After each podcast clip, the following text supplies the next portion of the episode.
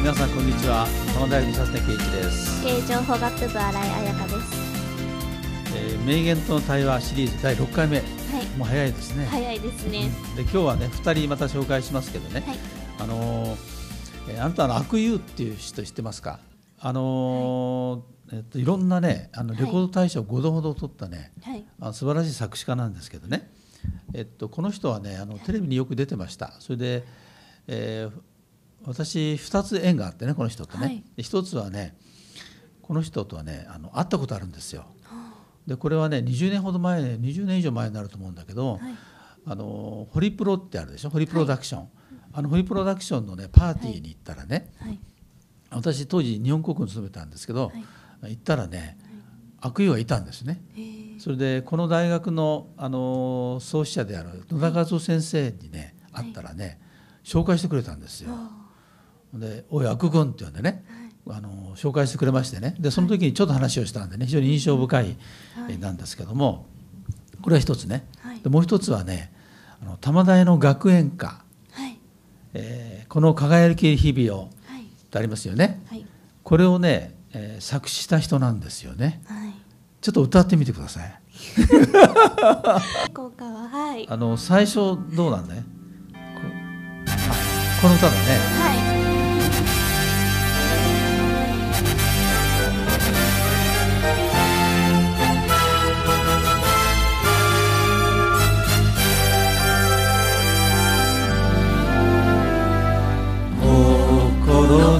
翼を見つけた日から明日は眩しい光にあふれ飛び立つ夢を語るのもこれずっとやって長くなりすぎるんでこれでやりますけどあと声が出なくなるんですよ後半。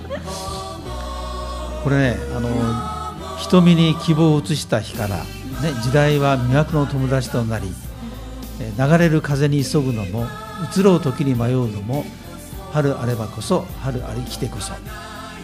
で最後はこの輝き日々いつまでもってことでねこれあの入学式や卒業式で歌うたびにねいい歌だなと思うんですけどもこれを作ったのが悪友なんですよね。非常に縁のある人です今あの日本のね歌謡界でね、あのえー今最も力がある人はねあの AKB なんかをプロデュースした人知ってますよね、はい誰？秋元康。秋元康ねあのちょっとこう太太っちょのね、はい。で彼がね、はい。あのー悪友先生って言ってねはい。悪友先生を尊敬してるのね、うん。それからあのいろんなプロジェクトをやったんだけど結局あの全て悪友先生が先にやってたということで大変偉大な人だという大尊敬をしている人なんですね。えー顔見るとねちょっとね悪者みたいな顔してるんですよ だからねあの名前も合ってるんじゃないかなと元これはあの悪い友達っていう悪友っていうでしょ？はい。あれをもじってるらしいんだけどね。はい。でこの人のあの記念館がねあの東京のえお茶の水のね明治大学っていう、はい大きなビルがありますけどもそこの地下にあるんですよ。明治大学が生んだあの、まあ、有名人なんですけどね。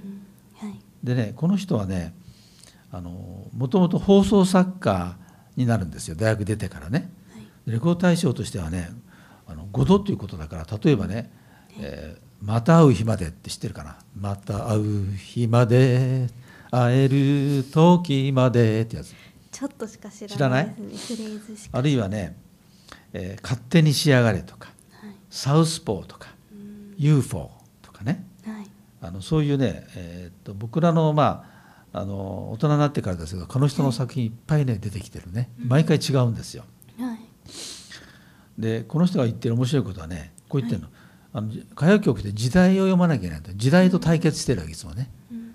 で歌謡曲は時代を食って色づき育つとうん。時代を腹に入れて巨大化し妖怪化すると、ね、いうことまで言ってるんですよね。はい。でこの人は多芸な人でね例えばあの本も書くんですよね。はい。本もね数えたら100冊あるんですよ。うん100冊近くあるのね。はい。で直木賞候補に3度なってるうん。すごいですね。うん、すごいですよね。はい。であの私ねいろんな記念館もあるとね例えば作曲家の記念館って結構あるんですよね作曲家はいで今まで一番多いなと思ったのはね古関裕二という人でねはいこの古関裕二という人はねはいあの、まあ、戦前から作り始めたんですけど、はい。戦中はね軍歌を作ってね有名な軍歌みんな彼の作品。それからあの戦後はねスポーツのさまざまなあの作曲者というね、はい。そういう人なんですね。この人はね80歳まで来たんですね。はい。80歳でね5,000曲の作曲をしたと。大体数えたら3日に1曲ぐらい作ってるんでねでもう一つね古賀正夫っていう人がいるんですよはいあの古賀メロディーって言われるんだけどねこの人は73歳で亡くなったんですけど4,000曲っていうことでね、まあ、大体ねあの歌謡曲の世界ではまあこの辺りがまあ最高レベルじゃないかと思うんですよ。ところがねあの悪友はね生涯の作詞の数はね5,000曲以上なんですよ。はいだからまあ2日とか3日に1つ作り上げていったというね、そういう多作の人なんですね。であのシングルレコードの売り上げってまで測るんだけど、はい。えー6800万枚以上と。史上最高なんですよね。はい。だから質も史上最高のレベルだしそれから売れた量も史上最高と、まあ、こういうね、えー人なんですね。でこの人が言っているね言葉を今回選んだのはね、はい。えーこれですよね。ですか、はい、続けることがなぜ大切なのかというと続けることによって違う方法論を編み出さなければ続かなくなってくるということなんです、これ意味わかる？うん、続けるということが大切っうんていうのは伝わってくるんですけど、うん。ちょっと後半の方は難しいですね、これね、はい。あのーこの人はね日記をずっと書いてたのね。はい、えーっとね43歳から、うん。死ぬのが70歳だと思うので、はい。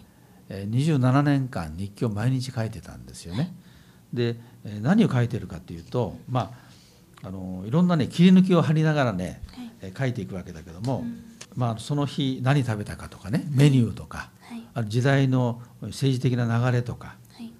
ね、数字とかそれから観察したこととか名前人の名前とかね訃報はい。亡くなった人のニュースそれから短歌はい。さまざまなものをね書き続けるわけね。でそういう中でその時代と向き合って時代の中心を捉えてうん。それをまあテーマとした作詞をすると、ね、いうことなんですよね。はい。で27年間あの続けたわけでしょう。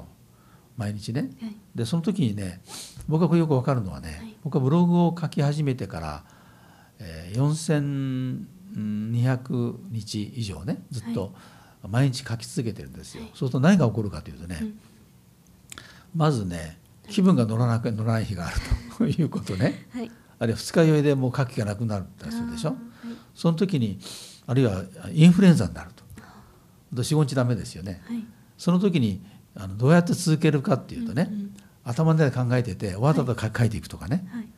あるいは一度中国にあのかなり昔中国に出張に行った時にはい。インターネットがなかったんですよね。はい。そうすると電話であ今度はあの私の知り合いに電話してね、はい。で、えーブログに書いてもらったりね。ね。い。いろんな工夫がいるんですよ。はい。あるいは機器が壊れるとかね。あるでしょ、はい。そうするとその都度あの自分なりに工夫をしながら続けようと思いますよね。そうするといつかね、はい。どんなことが起こっても続けられるという確信になっていくわけね。う。んで方法論が出て編み出されるんですよ。はい。だから今は私に言うと、はい。何が起こっても大体、えー書き続けられるんじゃないかなと思ってるわけね。であるいはね朝書こうするでしょブログを、そうするとねあの気分が乗らない時があるでしょ、はい。だからね最近分かったことはねはい。夜にね寝る前にねちょっとだけ書いておくのね。あ例えば誰と会ったと書いておくでしょ、ーはい。そしたらスーッと入っていける可能性があるわけだね。あいうことで、まあ、そういう工夫がだんだん自分なりに出てできてくるわけね。で悪友という人は多分27年間やったから、そういうこといっぱいありますよ。例えばテレビで遅くまでほほあったとかね、うん。パーティーがあるでしょ。はい。その時にも書かなきゃいけないよね。うん。そういうものをね自分なりにまあ修修行みたいにねはい。やってきたんじゃないかなというふうに、うん。えー思うんですよね。はい。ででそうしなそうしないと時代と向き合えないんだと、はい。ね、でそういう努力をしている人はあんまりいないよね。はい。だからあの第一人者となってね時代の空気を的確にねあの、はい。うんそこに標的に当てていったんじゃないかなと、ね、こういうふうに思います。で特にこの人はね長い間ずっとねスランプがないんですよ。で常にねはい。あの彼勲章をもらった時にね馬力を落とさないではい。ある種の高度を保ってきたから勲章をもらったんじゃないかって言ってるの。確かにね。はい。野球の選手もそうですけどもヒットを連続して、はい。えー時々ホームランを打つっていうね感じなんですよ。はい。だからイチローなんかがねあの、えー今でもその世界一のアンダースになったんだけど、あれもねあのスランプがあんまないんですよね。大体コンスタントに打ってるね。はい。で時々ホームランを打とうとフルも打ってるうん。ああいう感じじゃないかと思うんですよね。はい。だから僕は続けるということが大事だとか、はい。継続は力なりって言うでしょ？はい。その意味は何かというとね、はい。いろんなそのうん環境に出会って、えー続ける方法を編み出していかないと続かないということなんですよね。でそれを続けるとね今度はあらゆるものに対処できるようになってくると。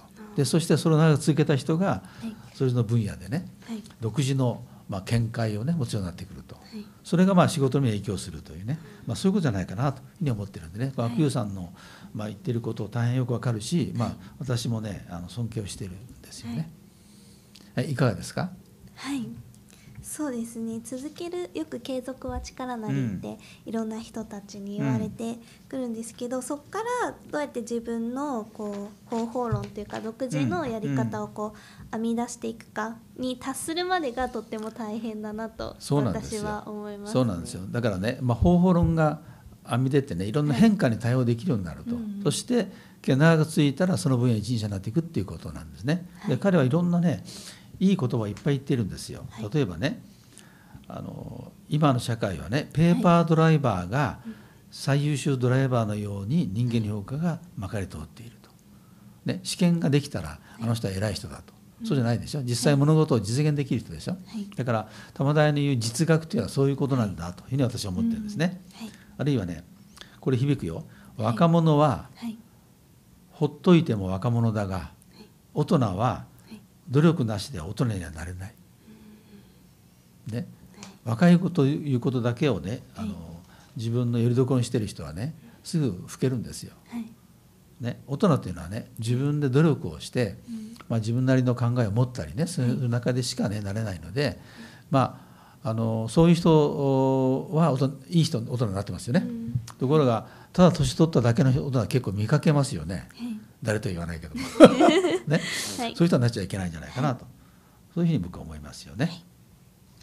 はい、えー今日は悪友さんをね、はい。紹介しました。悪友の、あのー YouTube でね悪友と名前聞くとね、はい。結構いろんなあの名曲が出てきますからその詩がねまた素晴らしいから、い。ぜひね、えーまあ、見て、はい。で歌ってくださいね。はい。はい、ありがとうございました。あり。がとうございました